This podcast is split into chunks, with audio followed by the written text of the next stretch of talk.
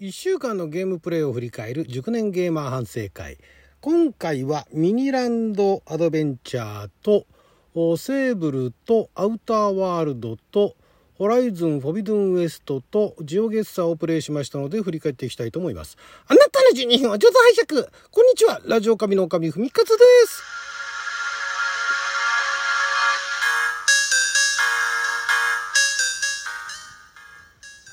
は2023年4月11日火曜日六曜は仏滅でございます、えー、今週もいろいろゲームやってきましたけれども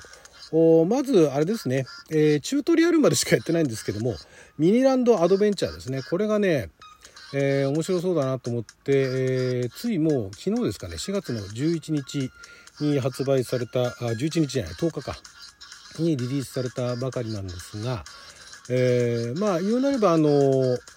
ちょっとしたサバイバル系ではあるんですけれどもであとはサンドボックス型のね、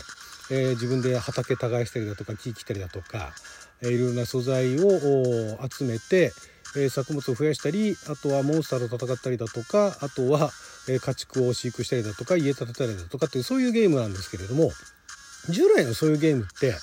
えもう場所がわーってあの全く未開拓のところかなんかにポーンと放り出されてそこからねいろんな素材集めてってあの家建てたりだとかモンスターと戦ったりっていうのがまああの一般的なそういうあのサバイバル系のゲームだと思うんですがこのゲームは、えー、その開拓するその場所っていうのを、え、最初はまずすごい小さいマスから始めてってどんどんどんどんその自分の好きに拡張していくんですね。でその拡張していくそのタイルっていうか土地もあのバイオームがバイオームってまあだから例えばあの雪山だったりだとか草原だったりだとか砂漠だったりだとかそういうのをどんどんどんどん繰り返していくと選べるようになってくるっていうねそういうところで、え、まず自分の好きなサイズに広げてってでいろいろなものを採集したりだとか素材集めたりだとか家建てたりだとかしていくと。で夜になると、まあ、モンスターが来るみたいなねでそこが面白いなと。でしかもあの全体的なピクセル系のねあのドット絵の、えー、非常にシンプルな感じで。ただちょっとねコントローラーで、えー、プレイできるんですけれどもコントローラーでやるのはちょっとやりづらいなっていうことで、えー、まあ、え今度はマウスとキーボードでねやっていこうと思うんですが、まあ、これちょっとね、えじわじわとまったり遊ぶ系のゲームなんで、えまあ、あんまりあの配信ではあアップしないかなと思うんですがちょっと面白そうだなと思ってこれだったら、まあ、サバイバルゲームいろいろやりましたけどね。ちょっとあの自分のあの好きにね、えー、そのサイズを広げたりだとか拡張したりだとかできるというのが面白そうだったっていうのとあとまあピクセル。ピクセル系のね、えー、ピクセルアート系のゲームっていうのもちょっとたまにやりたくなるんで、えー、やってみようかなと、まあ、ちょっとどれだけ続くか分かんないですけどね、まあ、非常にお求めやすい価格だったので、えー、まあ、あのリリースしたてということまで10%オフなのかな今ね、えそれをちょっと買ってね、えプレイを始めたところです。そして、えセーブルですね。セーブルはあバンドデシネ系のあのアドベンチャーゲーム。でこれがね、まあ、まだその最初に訪れるその自分の故郷の村を出てでまたその次の村に差し掛かってさらに先に行くともう少し大きな町に到達するんですね。その町でいろいろなあのサブクエみたいなものが、えー、たくさん出てきてですねそれをまあ今あ片っ端からクリアしていってるという状況ではあるんですが、まあ、全体的にこのゲームはあのそんなに何でしょう、えー、戦闘みたいなのはないんですよね。どちらかというとパズル的なあそこ行けるのかなみたいな壁よじ登ったりだとかしていけるのかなと。でその壁よじ登るのもスタミナがあるんで、えー、ある程度の高さまで、えー、登ると、まあ、ずり落ちてきてしまうと。いうのがあるんですがこれもそのあることをやることによってそのスタミナゲージが上がっていくんですね。でようやくそのスタミナゲージが一つ上がったんで今までよりかは少し、えー、距離を伸ばすっていうかねあの登る距離っていうんですか高さっていうんですかそれがもう少し登れるようになってまた行けるところが増えるっていうね。これ面白いんだけれどもメインのストーリーっていうほどのストーリー、うん、あれまあメインのストーリーなのかな。なんかあのメインのストーリーみたいなものをやっていくと7時間ぐらいで終わるらしいんですがただえっ、ー、とね分かりやすいそのエンディングみたいなものっていうのがなんかなさそうなんです。あんのかな。なんかあのプレイ時間を調べてみたところ海外のサイトでようやく見つけたんですが、えー、まあ、普通のそのメインストリームのところだけをやっていくと7時間ぐらいで終わると。でもそのサイドクエストとかなんかいろいろやっていくと20時間は超えると いうことでもう7時間超えてんですよ。プレイ時間7時間超えてるんででまだね全然先進んだ感っていうかいろんな集まってるものもそんなに集まってないんであのお面をねいろんなお面をえー、集めたりだとか今のところね結構いろんなものが集まってるのは服上半身の服だとかあと下半身のパンツだとかがあいろんなものが今手に入ってですね手に入るたびにそれに着替えてねキャッキャしてるっていうでバイクもいろいろパーツがあってまあエアバイクみたいなね砂漠の上をスイーってあの飛んでいくようなバイクなんですがこれもあの大きくパーツが3種類あってでそれも、え、いろんな街でねで買ったりすることができると。まあ、ただその買うためにお金を貯めなきゃいけないんだけどそのお金がなかなかたまらないんですよね。そんな感じでまあこれはのんびりと20時間ぐらいやっていくのかなと思いながら今プレイしております。これもまああのこれもねなんだかんだね地味だけれどもやってて楽しんでね、まあ、続けていきたいなと思います。そして、えー、アウターワールドこれもね面白いんですよね。気づけばねこれもオープンワールドなんですよ。セーブルもややオープンワールドな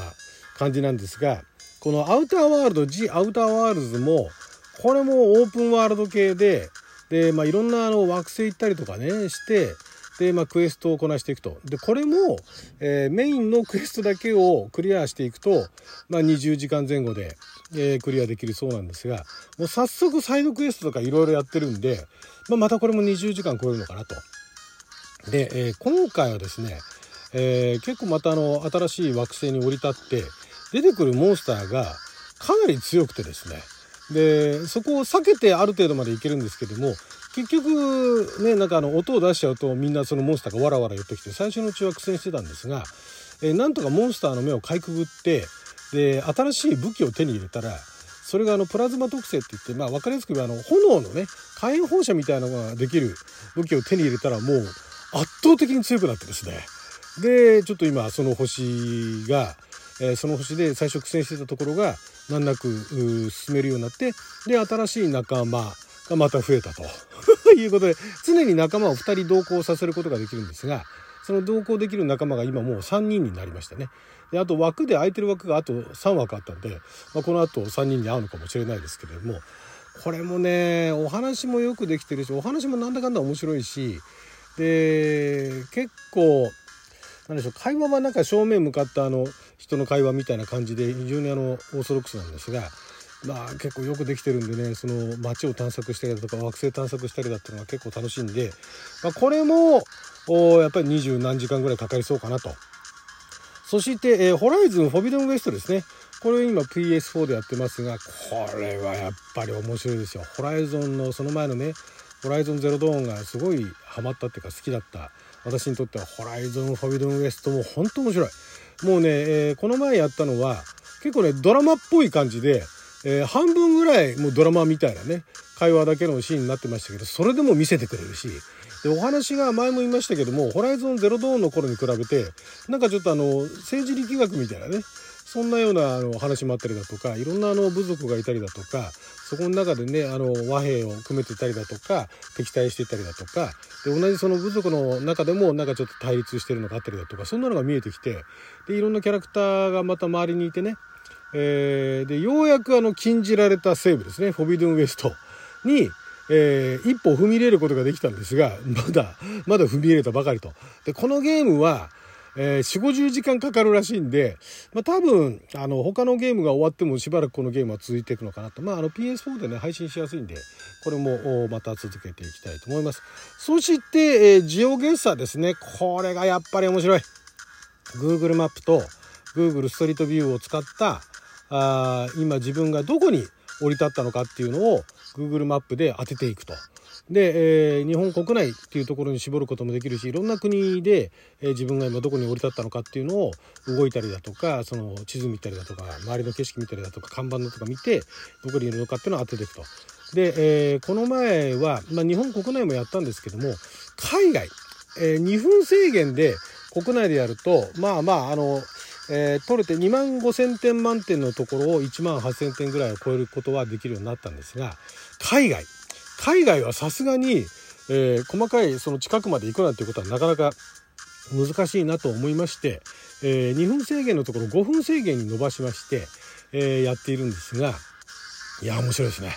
全然行ったことないようなところから、まあ、ほとんど看板と生えてるものとあとは家だとかあとは左通行なのか右通行なのかなとかね。そういったところあとはまあ空空だけでは分かんないよね。そんな感じで大体ここら辺じゃないかって言って。でこの前ね1万5,000点超えたんですね。結構4箇所はかなり近いところで、えー、4,000ポイント。1回につき満点が5,000ポイントなんですけども4,000ポイントを4,000ポイント近くまあ他2,000ポイント3,000ポイント、えー、超えたところっていうのもあるんですがかなりいいポイント稼ぎまして、まあ、看板がね、えー、見つかってこの文字だったらここの国だろうみたいなね。ただその国の中でも広いですから、